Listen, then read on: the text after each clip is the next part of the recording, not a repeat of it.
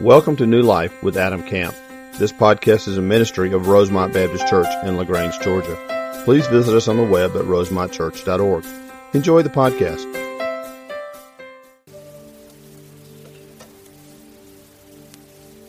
Let's pray.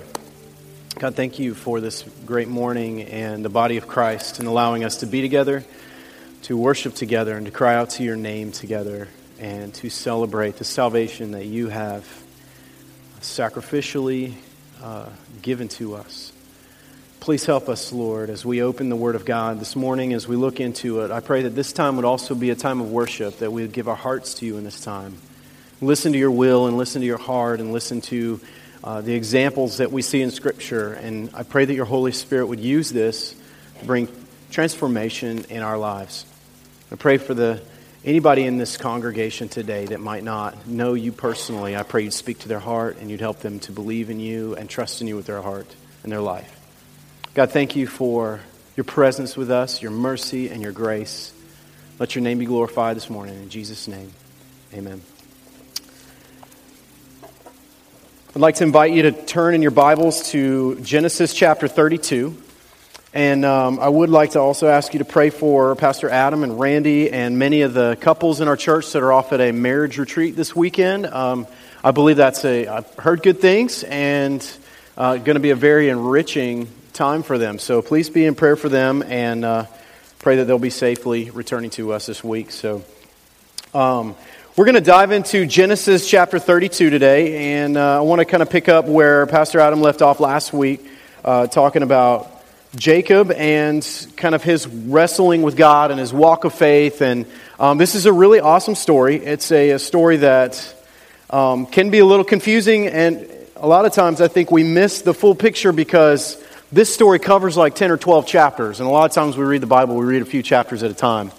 But uh, you'll see and hear that uh, this is a story of redemption. This is a story of change. Uh, it's a story of a man who uh, struggled with life. He struggled with doing things his own way. He struggled with living life uh, after, you know, according to the way he saw things and the way that he wanted to do things.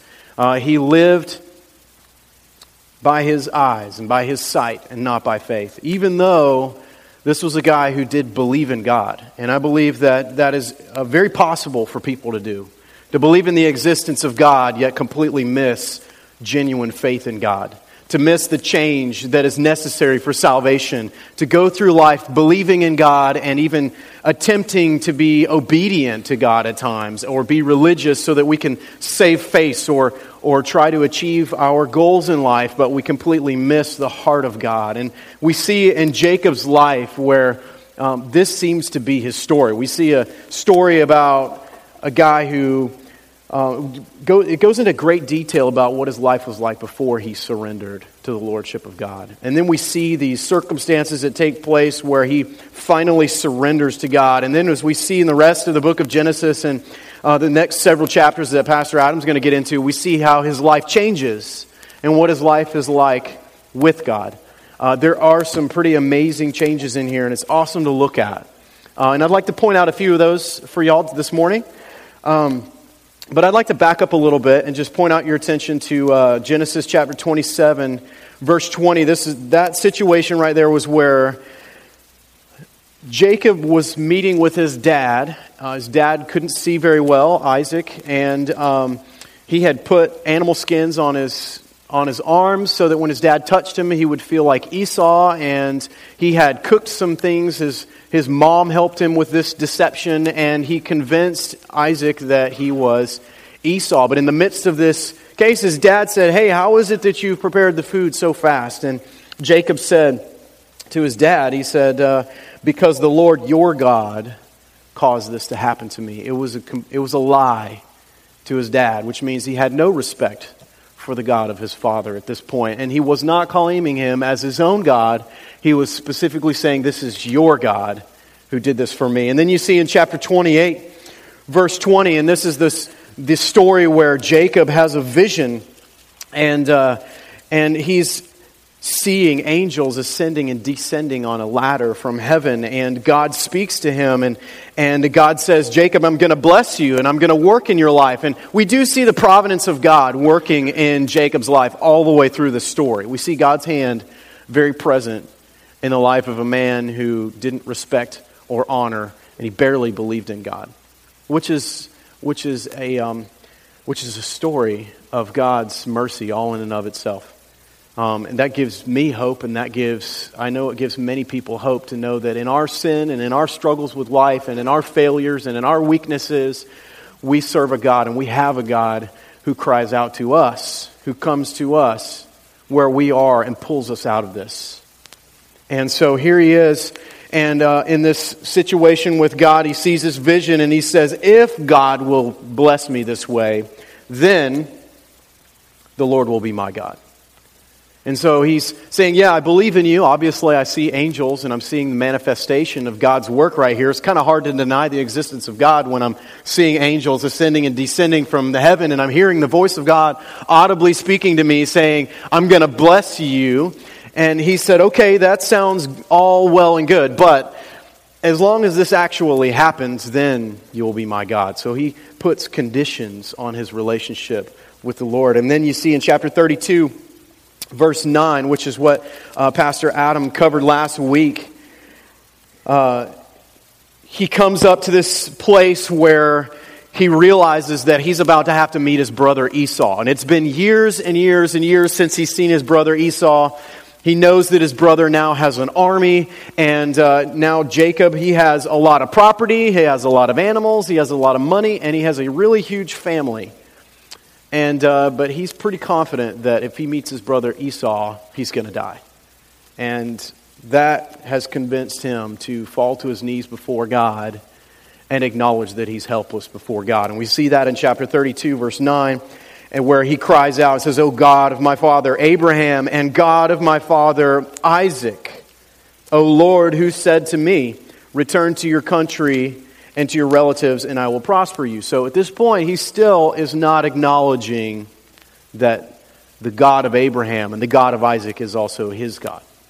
And so he cries out to him and he says, I'm worthy of the favor that you've given to me. So he recognizes that he's living after his own heart, living after his own desires, living after his own ideas, and God has is blessing him anyways. And so he recognizes there's a disconnect here. He says, I realize that my life has not honored you, but yet you have shown me favor. But he, he acknowledges to God, he says, You know, with my hand and with my staff only I have crossed the Jordan, and now I have become two companies. Deliver me, I pray. Basically, saying, Everything I have achieved up to this point, I realize is because of your favor, but it is also because I have fought for my own sake. And I have sought a blessing by theft, by deception, and by sheer will. And so he acknowledges that's not enough to save him from what he's about to have to deal with with Esau. And so he's saying, Save me, O God, which mirrors a lot of times the way we pray and the way we treat God. A lot of times we, we cry out to God for salvation because we don't want to go to hell and we want to go to heaven.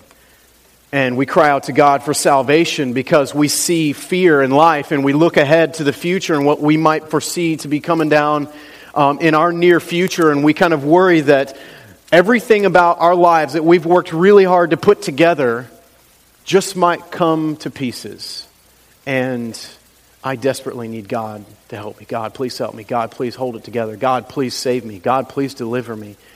And what we need to be careful about is what was happening with Jacob here was that he was praying for God to save him. He was praying for God to rescue him. He was acknowledging his sin, but yet he still had not surrendered to the will of God by faith, which is something that Adam pointed out last week. So we get to chapter 32, verse 24, and what happens is uh, Jacob starts sending out this parade of stuff to go meet his brother Esau because he's scared of his brother. He thinks his brother's going to kill him. Pretty sure that's going to happen. And so he decides, you know what, maybe I can make my brother, I can appease my brother. I can give him some stuff to make him happy. So he starts sending out animals and he starts sending out money and gold and all kinds of gifts to give to his brother. And uh, he's sending them all out and then he divides his family up into two pieces and he moves them out ahead of him and he goes and he sleeps by himself. Everybody is in front of him and he's hiding behind his stuff and his family and so there, God meets him in the middle of the night. And the way this is written, uh, it's, not necess- it's not a vision like it was before when he saw the angels ascending and descending. This sounds very literal, where Jacob saw him as a man and he was able to take hold of him and wrestle with him all night long. He says in Genesis 32, verse 24 Then Jacob was left alone, and a man wrestled with him until daybreak. And when he saw that he had not prevailed against him, he touched the socket of his thigh, so that the socket of Jacob's thigh was dislocated while he wrestled with him. Then he said, and this is the man he's wrestling with, said, Let me go, for dawn is breaking. But he said, as Jacob said, I will not let you go unless you bless me. So he said to him, What is your name? And he said, Jacob. And he said, Your name shall no longer be Jacob, but Israel, for you have striven with God and with men and have prevailed. So here we realize that this man that he's been wrestling with all night long is not just any man, it's God himself that he's wrestling with all night long. And one of the truths that I'd like to point out uh, from this story is that God responds to people who persistently seek him. God responds to people who persistently seek him. Jacob was persistently seeking God and would not let go until he received from God what only God could give. Because up to this point, he had been persistently seeking a blessing from God by trying to build it himself, by trying to make it happen himself and doing what he felt like doing along the way. And at this point in time, he finally says, I am going to wrestle with God. I'm going to reach out and grab a hold of God, and I'm not going to let him go until he gives me a blessing that only he can give. And so what happens is Jacob wrestles with him all night long before he gets to this place where he even expresses what he wants from God. And you can imagine what was going on between Jacob and, and God, where there's this sort of tangling and a wrestling all night long. Uh, it seems to imply that, uh, that God was allowing Jacob to hold on so long. Because we know, based on the theme of the Word of God, that God is not so powerless that he can let a man overpower him. So God is intentionally allowing Jacob to reach out and take hold of him and seek his face and seek from God what only God can give. So God is, has met him at this place and allowed Jacob to take hold of him. You can imagine Jacob is probably expressing some anger. I think that happens to us sometimes in our lives when things don't go quite the way we expected or quite the way we expected God to fulfill for our lives. Maybe we expected that if we were obedient to God, if we surrendered our lives to God, if we followed God, if we believed in God, then God would make X, Y, and Z happen for our life. But those things didn't happen, and in fact, some things that we hoped would never happen have probably happened. And sometimes I think we, we go to God and we reach out and we grab a hold of God, and some of our first emotions that come out are probably anger and frustration and doubt and fear and struggle. And we say, God, what are you doing with me? What is happening here? And I think there's a good chance that in this, throughout the course of this night, Jacob realized that his real enemy was not uh, Laban, it was not his father, it was not Esau, it was God himself. Because what was happening was Jacob was fighting against God with his life. Everything God had been calling Jacob to do, Jacob was fighting against. And so Jacob, by his own self will, sought to grab a hold of God and continue to try to make God give him something.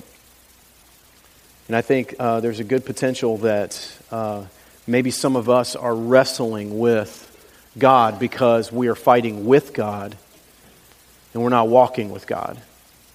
Maybe it's because we've yet to surrender to the will of God. We've yet to surrender to Him by faith and say, God, your will be done in my life. I surrender to you. I need you. I trust you. Have your way with me, and I will be obedient to you.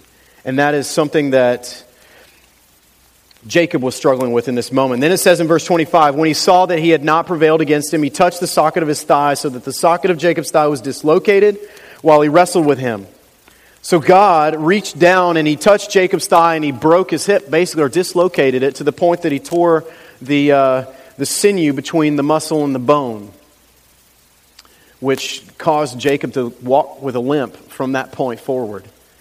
And I think sometimes when we're wrestling with God and we're fighting against God and we're trying to do our own will instead of the will of God in our lives, and we're, we're tangling with God because we want something that only God can give, yet we are still constantly trying to seek our own desires. Sometimes God allows things to happen in our lives that bring brokenness to us. To the point where we finally put our hands up and say, God, if you don't bless me, I'm not going to be blessed. God, if you don't change me, I'm not going to be changed. God, I am helpless and completely in need of you and only you. I, everything that I have done up to this point has been my own effort, and I need you to change me. And so this is what he said I will not let you go unless you bless me. So he said to him, What is your name? And he said, Jacob. And he said, Your name shall no longer be Jacob, but Israel. For you have striven with God and men and have prevailed. So when Jacob persistently sought this blessing from God, God responded to Jacob out of mercy and out of grace. And I think that for us, sometimes, especially as Christians, we started out our walk with the Lord by seeking Him, by surrendering to His Lordship, by surrendering to Him for salvation. But so many times we continue to try to live the walk of a Christian by our own efforts, by our own strength, by our own self righteousness when we need to continue to persistently seek the God who can create those kind of changes in our lives. We need to seek God before we try to fix anything else. And maybe I think there's some people in here that may need to seek God for the first time in their life. They need to seek God for salvation and cry out to Him to be their Lord and their Savior. Maybe that's you. Maybe you've been wrestling with God. Maybe you, you and God have been enemies all this time because maybe you believe in God, but you've, net, you've yet to give him your life. The second truth that I see in here is that God changes people who persistently seek him. God changes people who persistently seek him. We see in verse 28, he said, Your name shall no longer be Jacob, but Israel, for you have striven with God and with men and have prevailed. So God takes Jacob and he says, Okay, here's what I'm going to do. First of all, I've, I've broken your hip. I've gotten you to this place where you're finally putting your hands up saying, I am helpless before you and I need your salvation. And God says, I'm responding to you and I'm going to change your life. And so he begins to change Jacob's nature completely, and he identifies that by changing his name. He says, Your name will no longer be Jacob, but now your name is Israel. And we've seen that a few other times in Scripture. You see where uh, God took Abram and, tur- and changed his name to Abraham. God took Saul and changed his name to Paul. And all of those occurrences happened when those people encountered, encountered God in a very special way and they received a blessing or a promise from God or a life change from God. And in this particular case, God transformed Jacob. And we see in the upcoming chapters that Jacob begins to appear to be something like a new man. He begins to reflect qualities that we haven't seen in Jacob up to this point. And so he, he strived with God and he prevailed and he, be, he came to know what real victory was like. Not because he fought God and actually beat God in a fight, that would be impossible. But because when he wrestled with God and when he wrestled with himself, he won the victory over this world. In 1 John chapter 5, verse 4, it says, For, who, for whatever is born of God overcomes the world. And this is the victory that has overcome the world, our faith. Who is the one who overcomes the world but he who believes that Jesus is the Son of God? So for us, when we wrestle with God, and we persistently seek the face of God and seek His salvation and seek that relationship with God, ceaselessly seeking God, God leads us to this place where He transforms us by the renewing of our mind and helps us to overcome the world God begins to call us overwhelming conquerors in Christ Jesus. And in this blessing that he was asking for was something that only God can give. And he mentions that blessing in chapter 35. And basically, it's the same blessing that he gave to Abraham, and it's the same blessing that he gave to Isaac. He said, I'm God Almighty. Be fruitful and multiply. A nation and a company of you, a company of nations shall come from you. Kings shall come forth from you. The land which I gave to Abraham and Isaac, I will give it to you. So he gets this amazing blessing from God, this promise from God. Um, and it's, it's very similar to the blessing that God gives to us when we put our faith in Jesus Christ. If you were to go to the book of Ephesians, and you were to study Ephesians chapter 1 and 2, uh, Paul basically he, he outlines your blessing and my blessing very specifically, which is, um, which is wonderful. And if you're ever struggling in your faith as a Christian, maybe you've come to a place in your life where you have maybe not been seeking the Lord persistently. And maybe you've struggled with that change and that transformation by the renewing of your mind, and you're struggling with sins of your flesh it might be a good idea to go to Ephesians chapter 1 and 2 and really, lay, really pray over that. We see in Ephesians 1 3, he says, Blessed, blessed is the God of the Father of our Lord Jesus Christ, who has blessed us with every spiritual blessing in the heavenly places in Christ Jesus. And he mentions a number of those blessings. He mentions that we're called, we're adopted, we're redeemed, we're forgiven. He's lavished his love on us. He's made known to us the mystery of His will in Christ Jesus. He's given us an inheritance of eternal life. He's given us the seal of the promise of the Holy Spirit of God. He's answered our prayers. He's opened our eyes to the truth. He's filled us with the surpassing greatness of His power. He calls us His workmanship. He tells us that He has given us the surpassing riches of His grace. And He tells us that He's reconciled us with Himself. He's given us bold and confident access to the throne of God. Over and over and over again in the book of Ephesians, we see our great blessing that God has poured out in our life. And I think, I know I struggle sometimes to remember that that's my identity, that that's who I am, that that's what God has changed me to be, that that is the blessing that God put in my life because I sought Him for salvation by faith in Jesus Christ. And I think sometimes when we stray away from that, and when we forget that, we need to get back to that and we need to remember just exactly what it is that God's done for us. But we see that God changes people who persistently seek Him. And we see in chapter 33, we begin to see his attitude towards Esau, and we see some examples of this. In verse 1, it says, Then Jacob lifted his eyes and looked, and behold, Esau was coming, and 400 men with him. So he divided his children among Leah and Rachel and the two maids. And he put the maids and their children in front, and Leah and her children next, and Rachel and Joseph last. Verse 3. But he himself passed on ahead of them and bowed down to the ground seven times until he came near to his brother. So this is really, really significant because previously he was sending out his family first and he was hiding in the back. Now he goes out to meet his brother and he gets his family together and he goes out first.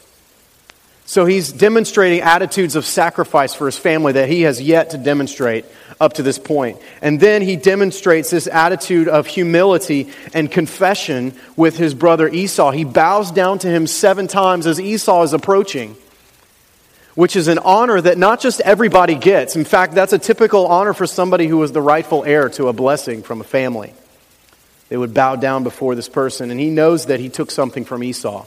He knows that he deceived and he stole from Esau. And it's almost as if he is confessing to Esau and saying, I know that I have done you wrong, and I deserve whatever it is that you desire to do to me at this point. And so he bows down before him. If he's going to war with his brother, that's not going to be how he approaches his brother. He's not going to lay down on the ground and give his brother an opportunity. But this time he lays down on the ground seven times, bows before him, and then over and over again in chapter 33, he calls him your servant, or he calls himself, Jacob refers to himself as Esau's servant, and he refers to Esau as his Lord or um, his boss, somebody that he's going to serve with his life. And so they have this meeting. But what's really amazing in verse 4 is we see the attitude that was completely unexpected by Jacob. Jacob was expecting to go to war with his brother. He was expecting his brother to be really angry with him. He was expecting his brother to potentially kill him, and this is the response of his brother. Then Esau ran to meet him and embraced him and fell on his neck and kissed him. And they wept. And he lifted his eyes and saw the woman with the children and said, Who are these with you? So he said, The children whom, you, whom God has graciously given your servant. So Esau demonstrates this attitude of forgiveness and this attitude of favor that Jacob had just experienced from his God. He just experienced from God a hand of favor and a hand of salvation and a hand of forgiveness from God that he did not deserve. And here he is looking at a man that he wronged so many times. And this man is willing to demonstrate that same favor and that same forgiveness that God had demonstrated to Jacob. That's why later on in verse 10, Jacob said, No, please now, if I have found favor in your sight, then take my present from my hand, for I see your face as one sees the face of God. He recognized in his brother the favor that he had just witnessed from God. And then Jacob said, you know, what's really awesome is Jacob began to worship God when Esau said, Hey, who are all these people that are with you? he said, These are my kids. I got a lot of them, right? And so he's got, he had 12 kids and multiple wives.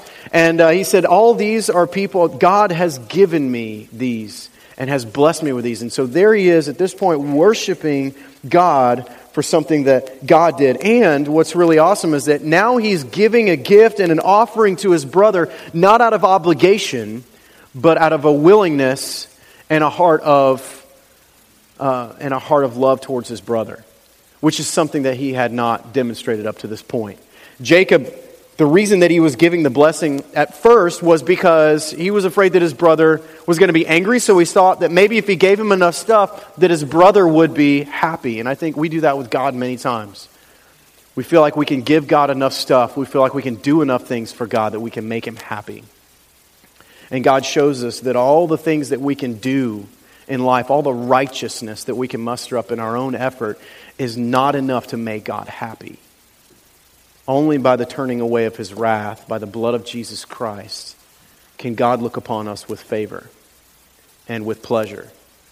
And so now that he has received forgiveness that he doesn't deserve, Esau says, Hey, what's the deal with all this stuff? Why are you giving me all this stuff? And uh, Jacob's like, I want you to have it. And he's like, he's like, Well, I've got plenty. And that word plenty that Esau used right there um, means basically he was kind of, it's a reference to all of his stuff. It actually is a Hebrew word that refers to a city that Esau owned. He said, I have, I have everything I need. Why would you give me all this stuff? And so Jacob says, Now I want you to have it. He says, No, please, now, if I found favor in your sight, then take my present from my hand. So now he's offering something to Esau because he loves his brother, not because he fears his brother. And I think many times when we offer things to God, when we give our lives to God, sometimes it's because we fear God, not because we love God. When we offer our life in obedience to God, it's because we're afraid that God's angry with us, and it's not because we want to show God our faithfulness and our love and our loyalty to Him as somebody that He's changed and He's saved and He's transformed. That's the difference between salvation by trying to earn your salvation by doing good deeds um, and doing good deeds because you are saved. Sometimes we feel like we can do enough to please God, and we just can't. So God looks at us through the righteousness of His Son Jesus Christ, and He sees the righteousness of His Son Jesus Christ and Jesus alone. But because of that transformation and the new heart that we have, we have a heart of love and an overwhelming joy because of the forgiveness that God's given to us. And now the obedience that we show to God and, and the attitudes of Christ that we want to demonstrate in our life should come from a heart of love. Because we are Christians, because we love the Lord our God with all our heart, soul, and mind and strength, we should demonstrate that love by obedience and by mirroring the attitude of Christ like um, sacrifice and confession and humility and worship and giving and, and contentment. Because he said in verse he said in verse 11 please take my gift which had been brought to you because god has dealt graciously with me because i have plenty. Now jacob uses the word plenty but it's not the same hebrew word. This time when he uses the word plenty uh, jacob that word means all. I have everything i need. I am complete. Esau was referring to all the stuff that he had Jacob was referring to as God. He's saying, I've been changed by God and I have all that I need. God has replaced my want and my selfishness and my craving for vainglory with contentment. I have all that I need in this life. I don't need any of this stuff anymore. So, Esau, you can have it. And I think as a Christian, I go back and forth between times in my life when I am content and I am satisfied with the life that God's given to me. And then I go sometimes into seasons of my life where I'm very not content and I continue to struggle and crave after the things of this world.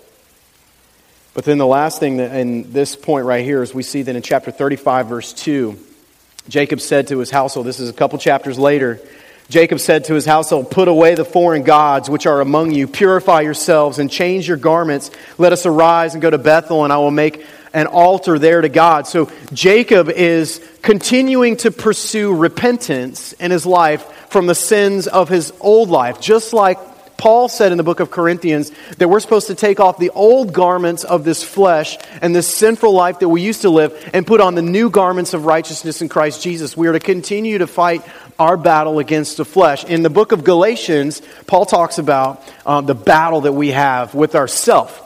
We have our spirit that has now been changed. Our nature has been changed. We were at one time, our nature, we were children of wrath, but now we have been changed and are children of God. Now we have the blessing of God, but we live in this flesh that is still cursed by the sin of this world. And so Paul says some of these days you're going to walk in the Spirit and do the things of the Spirit, and some days you're going to walk in the flesh and do the things of the flesh. And that is why we need to persistently seek our God because He is the one that changes our hearts and our actions. Paul wrestled uh, in about four or five chapters in the book of Romans, six, chapter uh, 5, 6, 7, 8, and 9 in the book of Romans, he kind of goes through this journey in his mind. He's saying, what's, what's the deal with me and my heart and me and my flesh? And saying, part of me loves the Lord. I know I love the Lord and I want to be obedient to the Lord. But then I do the things that I don't want to do, which is sinful and part of my flesh. And he says, man, it would be so much better if God would just take me out of this world so that I would stop living by my flesh. But then he says, but I also know why God has me on this world because the life that he's changed he's now transformed as something that he wants to use to bring him glory on this planet. So he's like, on one hand, I want to go to heaven. The next hand, I need to stay here. I know I need to stay. So what do I do? And he says, is, is there even any hope for this flesh that I live in? Is there any hope for me to change this? And he concludes at the end of that discussion with himself and with God that there is hope for his flesh. There is hope for transformation um, while he lives this life, and that change will only come by him seeking Jesus Christ and walking in the Spirit of God. So, this is the victory, overcoming the world, persistent pursuit of Jesus Christ as a Christian. This is what we need. Now, we see in chapter 34, he continued to struggle. God led him, God convicted him and led him to repent because Pastor Adam's going to talk about this next week or the week after, probably. But he, um, uh, his daughter, one of the uh, the sister of the brothers, um, uh, was abused by, um, by somebody. And uh, he waited to talk about it out loud until his brother, until the boys had come in and could overhear. I think there's a good chance that he knew what his brothers or his sons were going to do when they found out that their sister was abused. And so then the rest of the chapter goes into great detail about the horrible thing that the brothers did to the enemy because of what they did to their sister. And uh, this was grievous in the sight of God and in the sight of the people, and, he, and even in Jacob. I don't think he realized what he was asking for when he did this. And so God led him in chapter 35 to repent. He convicted him in his heart. And as Christians, we do struggle with the sins of our past. And unfortunately, our children struggle with the sins of their fathers. And these 12 boys continue to struggle with the sins of their fathers for a long time. But the great thing and the great hope we have is that um, God offers redemption. God offers this story of forgiveness and this story of favor to everyone individually, an opportunity for this salvation. There are many days, many nights I, I, um, I go and I pray for my children when I'm putting them to bed and I'm, I'm praying over them that God would work in their life and speak to their heart. And there's a lot of days I pray, God, will you please help make me a good daddy? Please help me to be a good husband that will lead them to the Lord, that they do not have to suffer the sins of their father. There's a lot of days that I'm scared to death that my kids are going to struggle with the same sins I struggled with. And the only hope I have, because I know I can't, I know I can't, you know, I can change me, but I can't change them. So the hope I have is that one day they will meet Jesus and they will be transformed like Jacob was and as they wrestle with their flesh, they will find redemption and hope. So, the last truth I'd like to share, and this one is very encouraging to me, God reminds those who persistently seek him that he is their God. God reminds those who persistently seek him that he is their God. You see in chapter 32, verse 30, Jacob named that place Peniel, for, the, for he said, I have seen God face to face, yet my life has been preserved. So after this encounter with God, Jacob meets God and wrestles with God, and God blesses him and changes his name and changes his nature and begins this heart change in Jacob. And now Jacob changes the name of this spot by the side of the river. He just gives it a new name, and that name means the face of God, because there he saw the face of God because he wanted, every time that he visited that place, he wanted that place to be a reminder of what God had done in his life. That little spot by the side of the river became a memorial to remind him of that moment when he was closest with God. So that if he ever strayed and if he ever faltered in his faith, he could go back to that spot and remember and repent and return to the Lord. In fact, God sends him back to that spot later in chapter 35. says, You need to go back over there and remember that I'm your God. You're not the old man that you used to be. So you need to remember that and you need to get back to that. And so it happens again. There's another memorial that's established in verse 32. Therefore, to this day, the sons of Israel did not eat the sinew of the hip, which is on the socket of the thigh, because he touched the socket of Jacob's thigh in the sinew of the hip. Now, that wasn't meant to be a superstitious thing that they were afraid of eating the sinew of the hip uh, because maybe God was going to break their hip or something like that. But they, it was more of a memorial that they set up to rem, constantly remind them that when they would kill an animal or to, for sacrificing it or for eating it with their families, that they would always leave that part of the meat alone because they wanted to use that as an opportunity to remember this moment where God wrestled with the man and saved him and transformed him and changed his nature and changed him. And this might have been a great opportunity for Jacob when he was when he was older and his and his son comes to him maybe with him by the river or his grandson he says, "Hey dad, you know why is this place called the face of God?" And Jacob would say, "Well, let me tell you this really awesome story. A long time ago when I was younger, I was not living for the Lord and God met me here and he he broke my hip and he changed my heart. And the boy could hear the good news of his God, of his father's God, and give, be given an opportunity to surrender his life to the God of his fathers.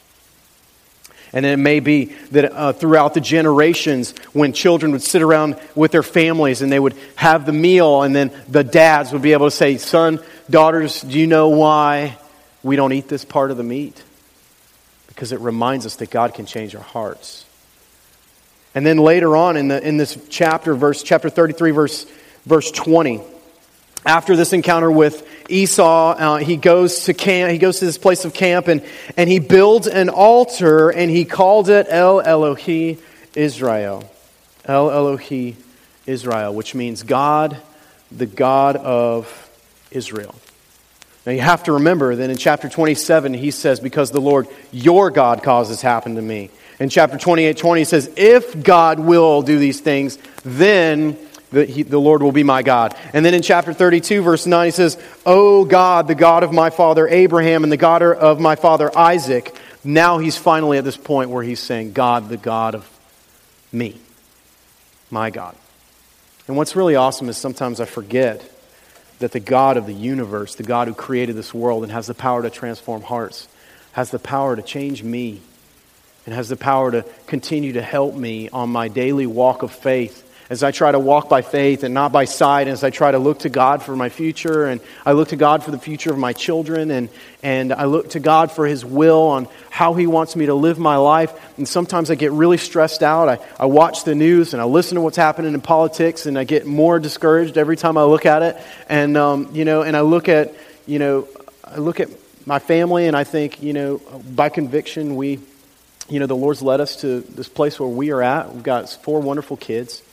And um, my wife is an awesome teacher to those kids and, um, and a wife. And, uh, I, but I realized that all it takes is one thing to go wrong and all that could fall to pieces, you know? One thing, you know, for you know, me to mess up. And uh, so it's easy for me to get scared. And sometimes God brings me in my heart back to those places where I saw Him the closest. And He reminds me, Jason, I'm your God. And I'm the one who changed you, not you. And, and he draws me close to him. And he counsels me and he walks with me.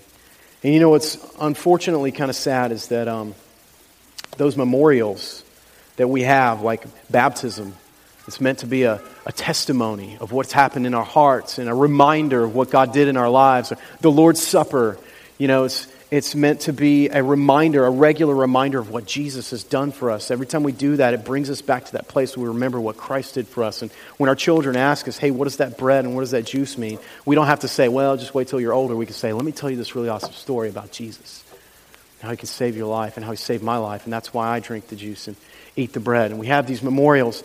But what's sad is sometimes the memorials and the things that we set up in our lives become idols instead of reminders of the one who really changed our life.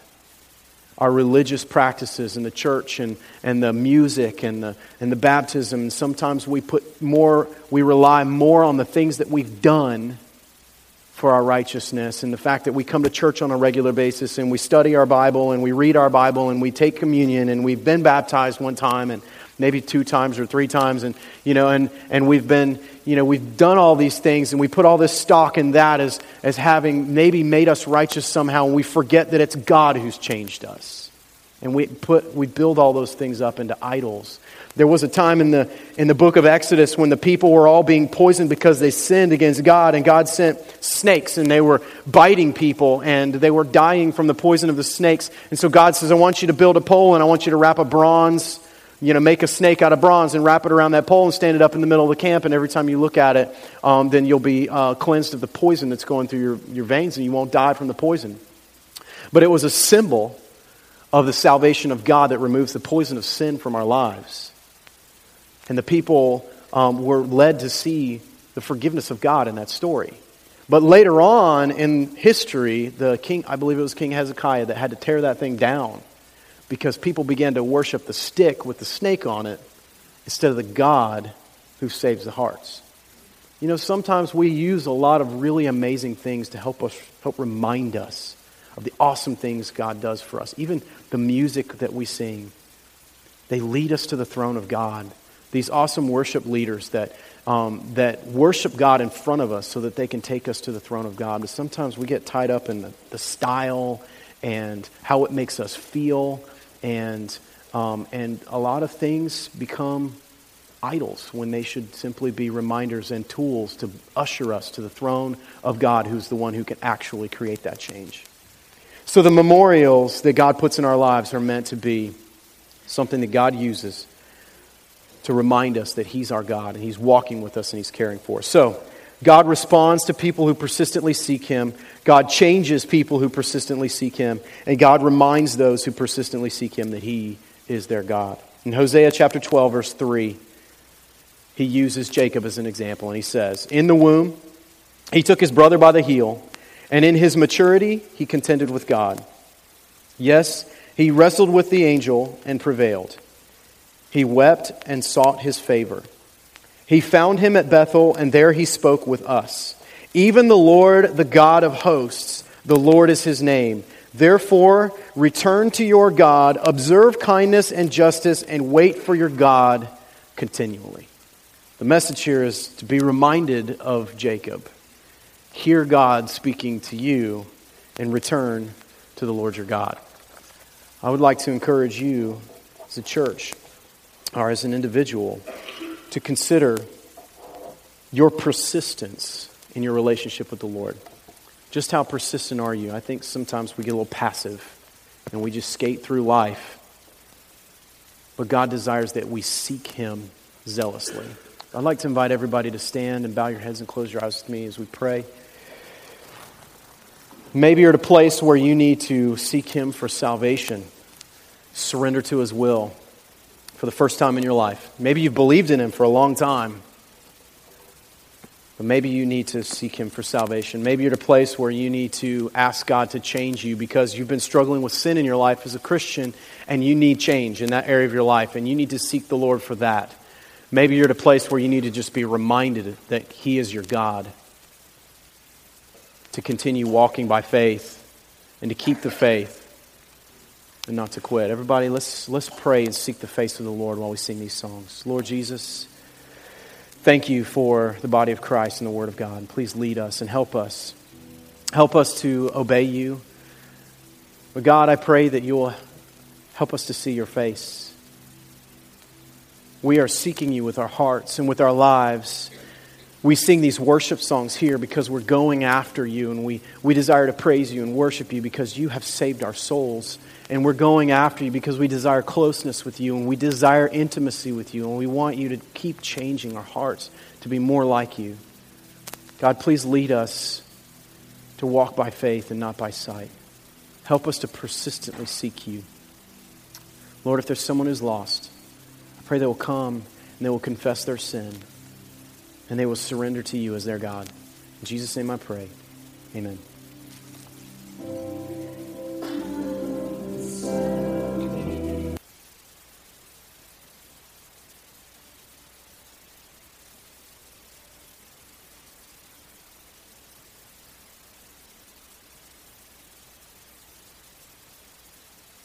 Thank you for joining today's sermon. We would love to hear how today's message blessed you. Use the contact us link on our website at rosemontchurch.org. God bless.